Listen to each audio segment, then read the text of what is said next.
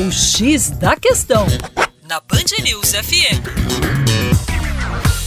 Olá, ouvinte Band News, como vai? Tudo bem com você? O Juninho Lopes do Terra Negra.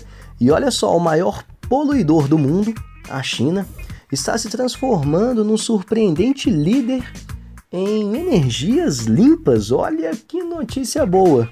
Deixando para trás potências do setor como Estados Unidos, Japão e Austrália.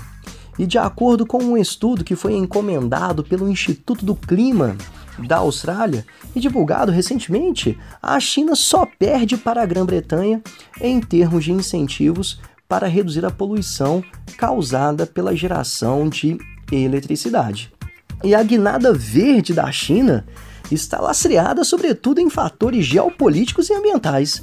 O país se tornou um voraz consumidor de petróleo, num volume muitíssimo superior ao de sua produção.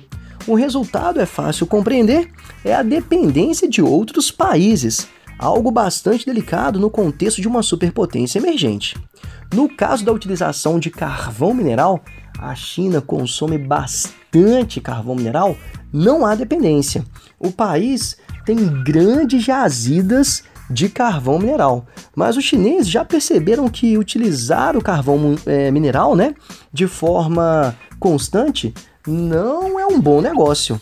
As antigas e precárias termoelétricas a carvão responde pela maior parte da pesada poluição atmosférica que atinge o país, que é detentor, segundo o Banco Mundial, de 20 das 30 cidades mais poluídas do planeta. Daí a necessidade de mudança da matriz energética.